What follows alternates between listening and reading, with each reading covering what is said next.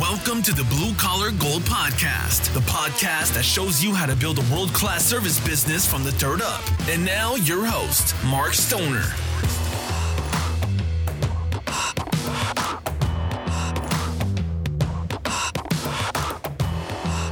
Hello and welcome back to the Blue Collar Gold Podcast. I'm your host, Mark Stoner, coming to you from Las Vegas.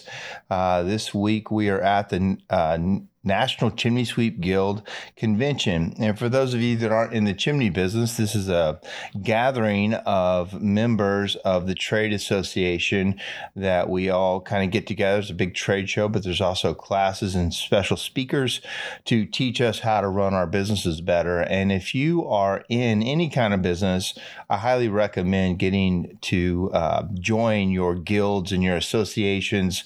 Uh, it's a great way to learn, network, and, and really improve your business in your specific uh, field of work. And so, at this event, I, uh, you know, COVID has really shut us down for a couple of years. And in our industry specifically, we're very social. We're a very social group. We really like to be around each other, and and we miss that. And I think we're different than a lot of industries just because of our social aspect and the part that we really like to help each other, and we really cheer each other on. And I was walking through the halls, and I saw a dear friend of mine, Bob Ferrari uh, has been a mentor of mine. Uh, he and I have spoke on several stages together, and I always love to hear Bob speak, and, and he always has an interesting take on things. Well, my dear friend has gone through some a really, really difficult life cards and things that have happened to him, and uh, we all uh, felt with him about what he went through. And uh, I was I was speaking to him outside, and I said, "Man, would you uh, would you be willing to talk about what you go through because what you've gone through? Because it's a lot, but a lot of people go through things, and sometimes hearing other people." going through things can be helpful. And he graciously said yes. So he's sitting next to me. So welcome bob to the show Good afternoon. Well, Bob, um, tell everybody kind of who you are and and and what you've been. You know what what brought you to the space, and then and then let's just talk about what's happened. Well, I know Mark from Chimneys. and we're in the same industry, and so our paths began to cross a few years ago. And um, and I, I've been a chimney sweep in Northern California for um, oh, 38 years. And one of the big changes, uh, uh, well, one of the things that was in my business was that my son worked with me in it. And he came on board. We worked together for 21 years really? in the business. And then um, his life was. Uh, moving a little different direction. His two oldest children had moved up to Portland, and my daughter and her family, who are kind of a center of our family culture. Uh, they lived in Vancouver, Washington, right across the river from Portland, and and he and his wife wanted to move up there and be near them. And one of our chimney suppliers uh, offered him a job, and it would allow that to happen. And he was pretty upset when that came to pass. He yeah. came to me and said, "Man." You know, I've been offered a job. He's he was my right arm, and we worked. Not all fathers and sons could work well together. I certainly couldn't have worked with my father, um, but we could. We worked all these years really, really well. Um, but I encouraged him to take that job because it was really going to be where he could move forward into his next step and the things that that he wanted. And so um, that was a pretty big shift eh, in our family with uh, them moving out of town, and um, and in my my business was okay. You know, I mean, it's it maybe was good good for that to take place. I don't know, but but anyway, he he took that job, and they were gone, and um, I I was I had a lot of business vision to build my business a certain way. I had some setbacks as far as uh, my market area with mm-hmm. the drought almost put me under. I lost the first year of the California drought, which started around 2013. I lost 40% of my business. And the next year, I lost another 25%. Wow. In three years, with only a wood stove for my sole source of heat in my house, a 2,000 square foot ranch style, nothing special house, uh, no other source of heat. I burnt a half a cord of wood in three years. Oh, wow. So during that time, there was no, there was nothing. There was, there were Hard no to be in the chimney business. yeah, and the way we got into the house was through the chimney, and then we could do other services once we were there, but we couldn't get in. There was no work in the spring. There was no work in the fall. You couldn't. You had to market now dryer vents and air ducts and everything else that we would normally sell on a chimney visit. Now you had to market four different things, and I was just sinking. And during that time, Hosh, uh, my son, he he blew his knee out skiing. His son was a ski racer, and we were off skiing together. And the last screw they put in uh, split his femur. And so that year he was off ladders for over a year, and uh, and then eventually this whole other change of, of life came a couple years after that. It was a lot of pretty high stress. I mean, I woke up one around Christmas one year. I was in the middle of the night, and I thought I was being rolled up in a carpet full of snakes and scorpions that were biting me. And I thought, okay, I'm done. This stress is off the charts, and I need I need to change. So, and you know, we managed to battle our way through that, and um, and really, really came out right in the middle of that. I I opened a second location. I opened a retail store. I remember that. I needed I needed traction, and it was I just had to do something. And I was about three, you know, my balance sheet. I was maybe three hundred thousand dollars in the hole, and but um, winter came back, and we got right back out of it, and rebuilt everything. Got it, got it going. I never quite got to a third location, which is what I was really trying to do as far as my written vision went. Um, but by then, Hosh had moved, and it, I was getting tired. And he wanted me to be able to get out of the business. And he was now working for a distributor. So he's talking to chimney guys, and somebody asked him if he knew anybody that wanted to sell their business. And he goes, Well, you should talk to my dad. And so we, me and this guy sat down and talked, and um, we made a deal to sell my business. And that had started a, a year ago, November or December. And then, you know, the process takes some months to get through. And, and uh, but Hosh had brokered it. And then four days before we were to close, Hosh died. And uh, that is nothing. Uh, to lose your business, nothing compared to lose your child. I mean, I don't, I wouldn't care about anything else. And so, in seven months, then from that moment, it was just obviously just broke us. It was sudden. It was a pulmonary embolism. There's no way to save him. Uh, and getting that call is is just it's just shattering. So you we can imagine it, uh, but the reality is is even worse in my experience. Now I know there's probably people listening to this who've lost children, had great griefs. And all of us do it a little bit differently. And so let me say right now that I am not a professional grief person. And so anything that I say has to do with my my grief and my grieving, um, which may or may not fit you. I think some things we all hold in common in it, but other parts of it are very personal. And even within our family, it's that way. And we recognize that and we allow everybody to grieve their way.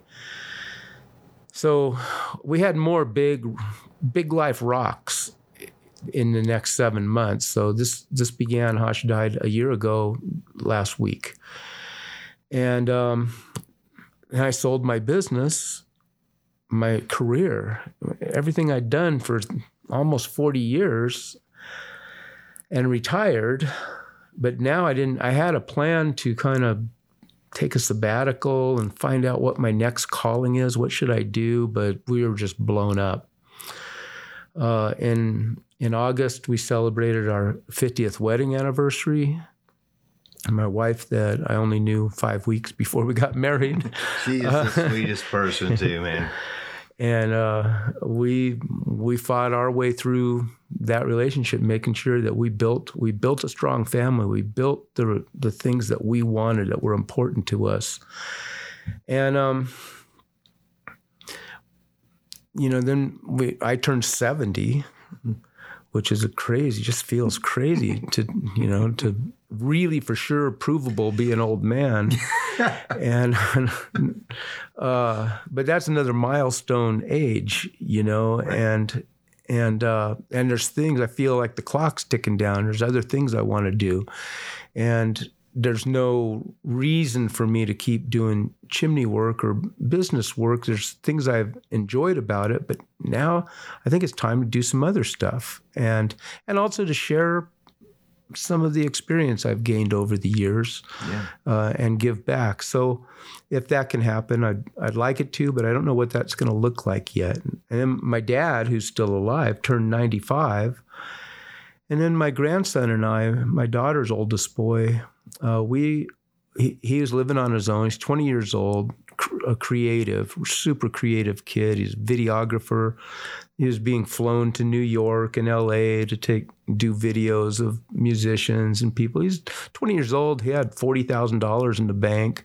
Wow. He he was a fashion kid. He sewed clothes and I mean really really entrepreneurial and creative. And um he and I, uh, I, I said, you know, I'm going to go. I'm planning on wandering up the spine of Washington State and looking for beauty.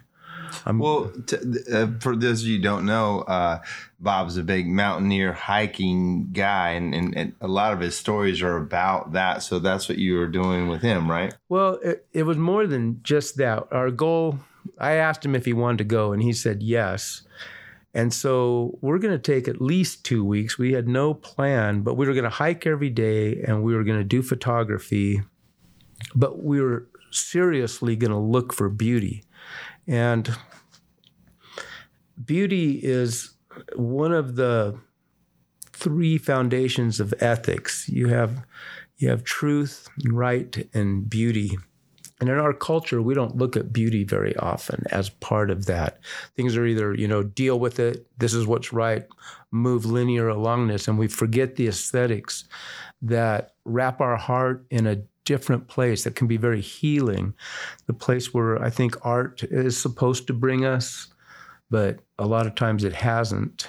But most of us have been touched in some way aesthetically before that that's different from somebody just telling us something. We've, we're experiencing something on a deeper level. And we went looking for that. We went seeing if we and we just had this time, grandpa and grandson, and um, I'm sharing the grandpa stories for him to carry off into his future. And and we got back. We just had this great. We took hundreds of pictures, and and we found out we both had shared a similar eye for design and that, you know. And it was just so much fun. And two days after we got back, he died. Mm, my gosh. and that and so now we're i've lost my grandson and i have to watch my child go through losing a child having just lost a child myself. And so I- don't i don't know how to express it and they don't even know what happened yet. All the autopsies have been inconclusive conclusive for him. He was actually working on his computer on photos that we'd taken on our trip.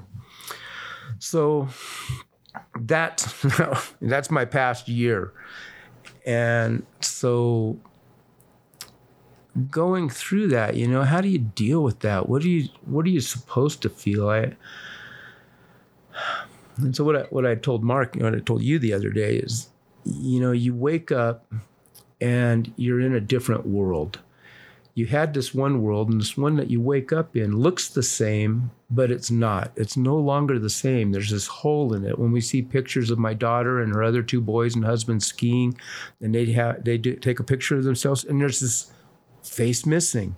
Mm. We had a missing at Christmas. We had our first year of first things. The first time that it was Hash's birthday. The first time it was Jacob's birthday. He was a month short of his 21st birthday. The, the first time everybody else had birthdays and dad wasn't there, or brother wasn't there, son wasn't there. And it's a path, and it's not a path that, in my way of thinking, that you you follow until it ends and now you're done with that. You don't get done. It's not going to be over. You're always going to live in this other world that has now changed everything. And instead, uh, grief grief is how we carry our love. So you, you've got all this love, and those of you who have children, and those of you who like your children, I guess some people don't, but uh, I like mine.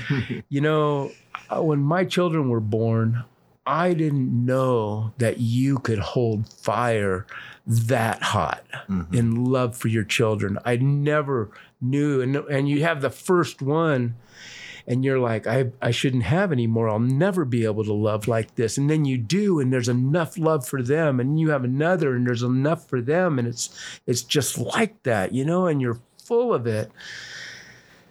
And when that person who's the recipient of all of that dies, that love is still there. It doesn't mm. go anywhere. It just wow. not, it's undestroyed. And now it has no object. Hash called me every day. Every single day he called. Not just me, he called everybody in the family. Hey, how's it going? You know, what's going on? And we'd call him and talk to him and say, hey, this is what's what's going on. And none of that's there. So Love requires intention. Love is not easy. It doesn't matter if, even if they're your children, you still have to intend what you're going to do. Your life is going to change. If you're going to give yourself into them, you can't just do what you want now. You've got these people that you care for and that you want to care for, which makes a lighter burden, but it still requires intentionality, right? Yeah, and, I never thought of it like that. And so you develop the musculature to carry that love and to make it happen. Mm. And when they die, you don't have that place to put that. And the way I've looked at it is you've developed all of this strength and all of this musculature to carry this love. And now you have to carry it differently. And mm. grief is how we carry our love but you have to develop these new muscles for it. And i don't i'm not saying i know what they are. I'm just learning this as i go. Well you know when you and i were talking you said that the other thing was the way people try to help you and try to talk to you and what you know what what is the right thing? Or how does that play out? Well you know it's it's probably different in some ways for everybody. Um, there are no words that comfort, okay? And you can't fix it. And one of the things that happens when you're around somebody in deep grief, it's really uncomfortable to be around them because you want to make it better and you can't. There's no possible way to make it better. So sometimes you say inane things like, well, at least you had them for that long, or, you know, great. Hmm. Wasn't it great that you did this trip? And it is great. But that's not comforting. Right. You know, and you're not, and depending at the point you are in grief, for the first few months, for me, anything you said uh, wouldn't matter. It just doesn't matter. And so intellectually, I could say, boy, I had this wonderful trip with my grandson. It doesn't make it better, though. No. Um, it's it doesn't it doesn't mean that was a bad thing or I'm denying it. It just doesn't make it better. So comfort comes from a different place. Like my wife and daughter they'll pull out pictures and look and cry. They'll weep and just love looking at it. I can't even look at them. I can't look at the pictures. Neither can my son-in-law. Mm. We and I don't know if that's a man-woman thing. I don't know if other people go through that, but it just rips me so hard to just have to see the pictures. And so we do that differently. So my wife, you know, she'll be looking at him and she'll text me a picture. Look what mm. I did, and I'll be doing something, and just start bawling, you know, oh, and and uh, and that's their, but that's their way of sharing and grieving and loving and continuing their love and developing how how their strength and uh, you you go through weird things in your head like if I stop feeling bad, I don't want to I never want to feel good again. Right. You uh, said that like yeah. you felt guilty for feeling good. Absolutely. You you go if I start feeling good then maybe I'm abandoning that person and intellectually you know that's not true. But it's a real feeling and so you have to acknowledge it. You have to say I am feeling this and now I'm setting that aside because it's not going to serve me for anything. We did the same thing with asking why it doesn't serve us to ask why. It's unanswerable. Right. It's completely unanswerable. And then people will say, you know, well, God works in mysterious ways, or it's like whatever. well, you've heard it all now. You you also said something that was interesting that you now pick a time to grieve. Yeah, and my daughter and her husband really um, brought that out, and so at, at first, you're just shattered. I mean, for me, I don't even know how. I, I was in Chico about an hour and a half from home when my daughter in law called, and I generally had spent the night down there. And she said, I, you know, first she called and said, it's bad, it looks bad. And so I just closed the store. I, the store was closed, but I hung a sign on it said, you know, I wasn't going to be there tomorrow. And called my son, called my my wife, and and um, started driving home. And then I got the call part way that he didn't make it, and you shouldn't be driving. mm-hmm. I mean, you can't see the road. You can't. Mm. You you don't know where everything's lost. All of your dimensions are gone. You're you can't think mm. and you're just screaming and feeling the screams and they're like from another person and and I had to pull off and and sob and then drive a little ways and pull off and and finally make it home. Well, if you get in a car wreck, that pretty much just adds misery, right? It's a bad thing to do. And and when we're trying to cope, you'll drink too much, you'll eat too much, or eat too little, or you got a business to run and responsibilities to do, and you won't do them because you're just distracted into this whole other space that you're trying to sort out. But despite all of that that's going on, you have pain and the pain's not going to go away or it, it goes away however pain ends up going away. But you have suffering and there's a certain amount of suffering that we bring on ourselves. And we don't have to add to it. We don't have to mm-hmm. keep saying or drinking or driving or doing things that might harm us further and create more suffering than we need. And i think we have to keep an eye on that. And we keep our family is good at talking about that. And not and what I found that I think we do pretty well is that we're authentic about how we're feeling. And right. we have the freedom to just start bawling. We have the freedom to not. We have the freedom to laugh. And we when we talk about it, that we can be really who we are in that moment and we can grieve in our way, we can love in our way, and we're going to talk about it. I'm going to call my daughter-in-law and not just say how you're doing because everybody comes up and goes, "Hey, how you doing?" And my final response has been, "It's complicated." I don't want to say fine. Right. Um, you know, I say fine given what's going on or what's gone on. And even though that's true, but I'm not very good at glib stuff, right? I'm just not straight shooter. Yeah, I have too much of a philosophical bent in me or something that to just say, man, if I'm feeling crappy, I'm just going to say, you know, actually, this is an emotional week. This is you start coming up on the anniversary of that death, and and um, and many many people have gone through that. Not just the death of a child, but any loved one. You start coming towards that anniversary, and weird emotions can come up, even when it's been decades later, and. And we need to acknowledge those. They're real. They're not something we need to push down or say. And people come and say to us months in, and well, okay, it's time to get over that. You should just move on. It's time to move on. Well, yeah. It, no, it isn't. Right. It is not time to move on. How do you um how do you talk to your daughter about it? Like how do you console her? Is it the same process or is it different because it's your daughter? Like how do you do that? We hold each other. And that's all. She's good. Um, we were talking. Well, I was. Let me let me go back for one minute. because we were going to say uh, one of the ways that you deal with, and not initially, because there's. I mean, initially you're just broke. You you can't handle stuff, but you have to handle things.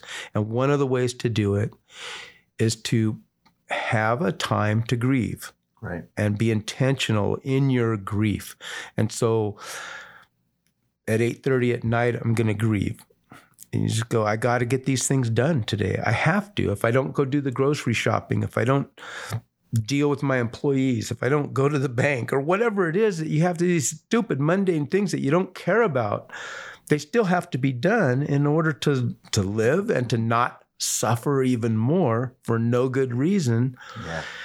But you also have to grieve. And and so what you do is you give yourself permission to set it aside for that moment. Now sometimes it just overwhelms you and that's just how it is. You just have to pull over let it pass but then at night like my daughter and her family and her boys or her husband they'll get together and say well okay we're meeting and we're going to pray together or we're going to maybe every everybody feels okay. Nobody needs to say anything. Other times they'll say, "No, I needed to write this letter, and this is what I wrote to my brother," mm-hmm. or whatever it is. But you've got a time that that can take place, and that you can go into your grief and you can think about it. And I guess it has some intentionality about that. You are intending to you're not burying it, you're not denying it. That's that's where things get weird and you can get yourself real sick from that. But you're also not denying that you still have a world that you live in. You still have other loved ones that need you and you need them. And you have another whole life that's still there sitting in front of you. And you have lots of things that you are thankful for, even in the midst of this one big, huge thing that you're not thankful for. Yeah. At least not yet. Maybe that happens at some point. I don't know, but you're not thankful for it. You're not going, great. Oh, my child died. How good is that? I don't know. Mm-hmm. that would be pretty strange. But some people expect you to say that, to feel that. It's, it's, time to be over that. You know, you had your time, you got it. Now move on. And and so they're mostly people who are trying to cover themselves. It's painful for them, and they don't know how to deal with the pain. So they'll say things. I, when I was a pastor, I there was a, a family with a 12 year old boy, and him and his friend were doing something with a pistol in the house, and it went off and it killed him. And I went and sat with that family. And that's all you could do. You just sat there. There isn't anything to say. Some people would want to be alone, some people want to be with somebody else. Sometimes you have to ask that mm-hmm. um, and hope that that person will just say, Yes, it's okay. Be here for me. Sometimes it's not okay at that moment, but it is later. So everybody has to be authentic. They you just have to tell the truth about this is how I am, this is how I feel. And and if you're in relationship with somebody going through that, you have to just let them do it. You said um, you said something too that was interesting that sometimes when people are trying to say uh, you know say something, a lot of times it's to make them feel comfortable. It is. It's, and and you were like that's not my job to make you feel comfortable. And well yeah. So i might use bad words to you if i feel like it because i'm i don't want i'm carrying my grief and it's hard and sometimes we're exhausted by it it's all we can carry and then if you come because it's very uncomfortable, and I I get it, I've been there, I've been with people, and you want to comfort them, you want it to all be okay, and you, and so you say some platitude, right? And I don't want to carry you. Exactly. It's too much. I can't carry you. I just want you to go away. Mm-hmm. And on the other hand, you know, I know that I also need people. Mm-hmm. And I always thought that so I've said I've shared it I shared it today in in my class, you know, that I don't really like animals. Oh, right? you don't? Yeah, I don't. I don't like animals. I always thought you did with all the gifts given. You always focused on the animals. Well, I did. I focused on them because people were saying, "Oh, you don't like dogs." well, I've had dogs. I'm not scared of dogs. I had, what I don't like is being licked. but one of the th- problems is that animals die and they die in a shorter period. And, you know, my first experience of grief was having my dog die in my arms after getting hit by a car. And, mm. you know, and, and somewhere in there, I'm just like, yeah, I'm done with this. I don't, I don't need this all the time. And so, but yeah, lots of people. You know, the way I took pictures of their dogs, and that was to solve that problem. People were saying, "Oh, you don't like you don't like dogs," and what they were saying is, "You hate my baby." and so what I would do is take a picture of their dog, and then send a dog a card. Yeah, I remember. Yeah, that. dear Fido, you know, take care of that old lady who feeds you and you know i'll see you next year. Sorry you got put in that little room but that's hilarious. Yeah and it worked. I mean today talking about appreciation marketing in my seminar that's what that is. It's noticing what is valuable to that person and just reflecting that back to them. Their dog was or their pet whatever it was is important to them. It may not be important to me but it's important to them. And when I reflect that I recognize that, I have complimented them. I have told them I notice you, I see you. And that brings the bonding of a relationship. Mm-hmm. And and uh, and so in terms of grief and with somebody grieving like that, it's the same thing. You got to know what's valuable to them. Is it solitude? Is it a hug? Can you there's all kinds of things that happen when we hug each other.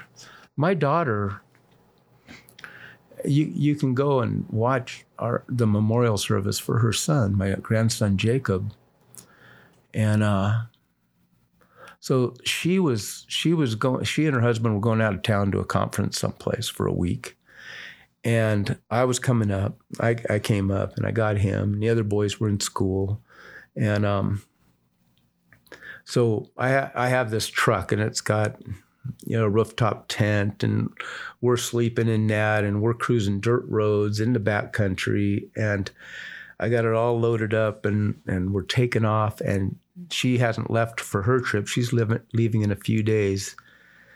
And she gave she she gives her boys 30 second hugs. Mm. Because the longer that you touch like that, there's there's a release of different hormones and oxytocin and serotonin and things that make us feel good and that bond us. And she gave him a one minute, a long, a super long hug. And she stayed outside while we drove away and waved. And that was the last time she saw him alive. Oh, yeah, two weeks later, he's gone. And she got back, they got back that Friday, and he was supposed to meet him and he didn't come and he didn't respond to texts and she and him were so close. And she's going there's something wrong there's something wrong. And sure enough he had died. And uh, so she never saw him alive again from that. And you know especially greeting somebody maybe that you're not you're acquainted with, but you're not doesn't know that whole story, doesn't know that whole part. It's not part of that. How can you enter into it? How you just got to be careful what you say because you don't really know what's going on. You don't know how deep this goes. You don't know what happened before and during and after and and so sometimes the best thing is just to be quiet and just hold hold somebody mm-hmm. and touch them. And I always thought that in my grief, I hate grief. I, hated it. It's so painful. Each animal that died, each person in my life that's gone. And I always thought I would want to be really, really private. Leave me alone. Let me go in a room. And sometimes I do. That's what I. That's what I want. But I found also through this that I need people. I don't need their words. The words do not comfort. There, there is no comfort. I have a very good friend who didn't come to the memorial. He goes, man, I didn't know what to do. I didn't know what to say. And I said, well, I needed you. I needed you. Mm-hmm. And there are no words. You can't say words.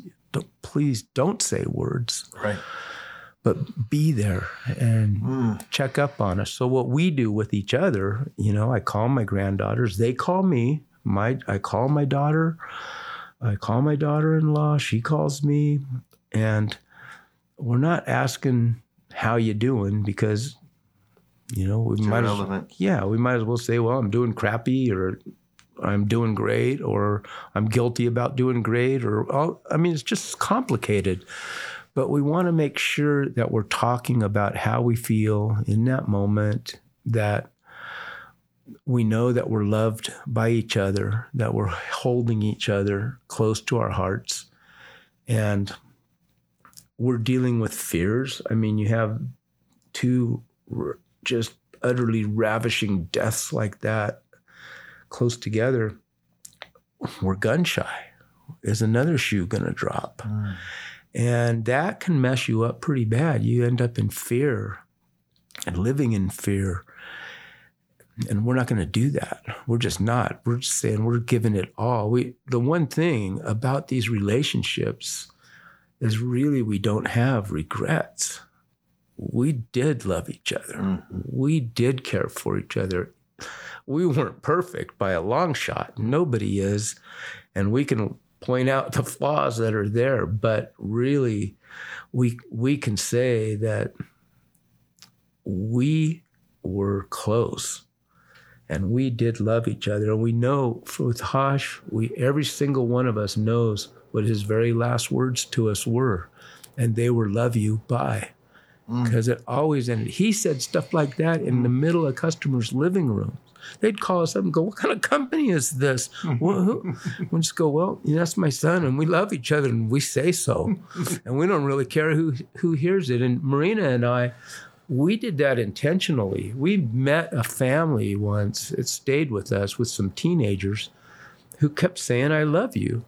And we said, we're going to build that. That's what we're going to do. We are going to have teenagers who will sit on our lap in front of other people and say, I love you. Mm-hmm. And we did we did that. Mm.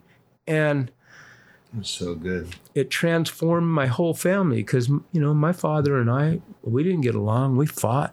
We had fistfights. Um, he disowned me at one time, but we healed that relationship. It took a long time. We healed that relationship. When my parents needed to be near people because of the t- their time of life and their age, they came to my town to live by us mm. and I'm proud of it. And we, because of that intentionality, we healed our family going back in time as well as going to the future time. And that you have to decide to do. I mean, it's not it's not automatic. It doesn't just happen. You have to decide, and then you have to talk about it, and you have to intend to do it, and then you have to notice when you've missed the target, and then you have to say you're sorry and pick up and start again and do it because and it's worth that i don't know what it would be like to have regrets on top of everything else you know i've known you for a long time and the, one of the things i've always respected about you is ever since I've known you, you've had intentionality with almost everything you've done, like in your business and the perfect day exercise, and very intentional about you know your your family life and your personal life and the way your business is. And and just listening to you right now i can hear the intentionality and the grieving process it, it's kind of who you are and how you go through you know they say how you do anything is how you do everything. And it seems like that's that's how you're moving through this what other what would you, else would you do? Right? I mean i know that I you've done some intentionality yourself and i know that about you and because if we don't ellen rohr who was my business coach said you can either choose it to do it or it can be done to you. Right. What do you want? You want it just to happen to you or you want to make happen what you want well, you know, my mother lost her father at 21 and she never she never every she never recovered from it. It was it was always part of her life in a negative way. And on my personal side of, of dealing with grief, she just it was like her life ended at, at the the good part of her life ended and she never really recovered. And I don't know what that looks like for you, but I can tell that you have a methodology about how you live your life that is kicking into gear and it's it's it's your processing of things that I respected a lot. I, I learn a lot from you every time you talk, and I've told you that from the beginning. You you said stuff and it changed my life. You said something else and it changed me, and you know, and to see a good friend go through, you know, this, I just, you know, I'm I'm so respectful of you, but I also am watching you because we learn from you. You know, you're a very wise person and you have a ton of life experiences. I want you back on the podcast talking about your early life because it's uh, it's crazy. But uh, I appreciate you sharing. Is there anything in closing that you would like to talk about or end with? If I, you know, I got asked on on another interview, you know, they said, "What would you tell your younger self?" or "What's the secret to success?" And I, what I absolutely believe that it is, whether it's success in grief, or whether it's success in business, or the things that we count as wins, or whether things that we count as losses, that the most important thing is to be authentic, to be real, and to be honest with how we really, really, really are. And it's, I say that, and it's hard to do sometimes, but it's the most important thing because then we have we have real clay to work with. I have to remold my life. I'm now, right now, I call it, I'm in a stage where I'm pushing the reset button.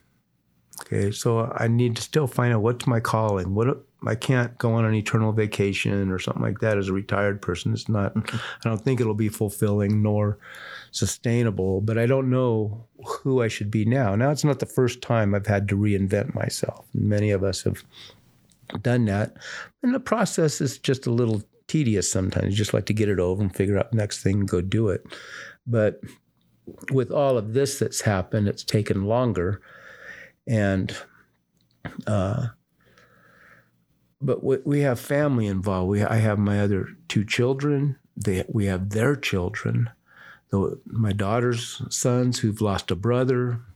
She and her husband who've lost a child.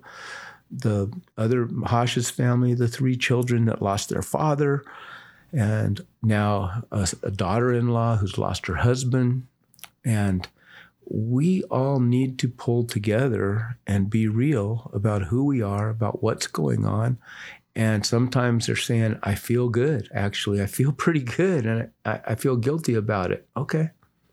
It's okay to feel good. Yeah. You know, and it's okay to feel bad. And it's going to be both. And sometimes you feel both at the same time. And it's really confusing and jittery. But we talk about it and we make sure that we reach out and hold on to each other so that you know, in the end, we're all going to die.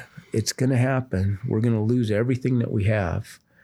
And I hope that the things that we lose are precious to us mm-hmm. because that's the only things that are worth getting and that are going to be worth losing in the end.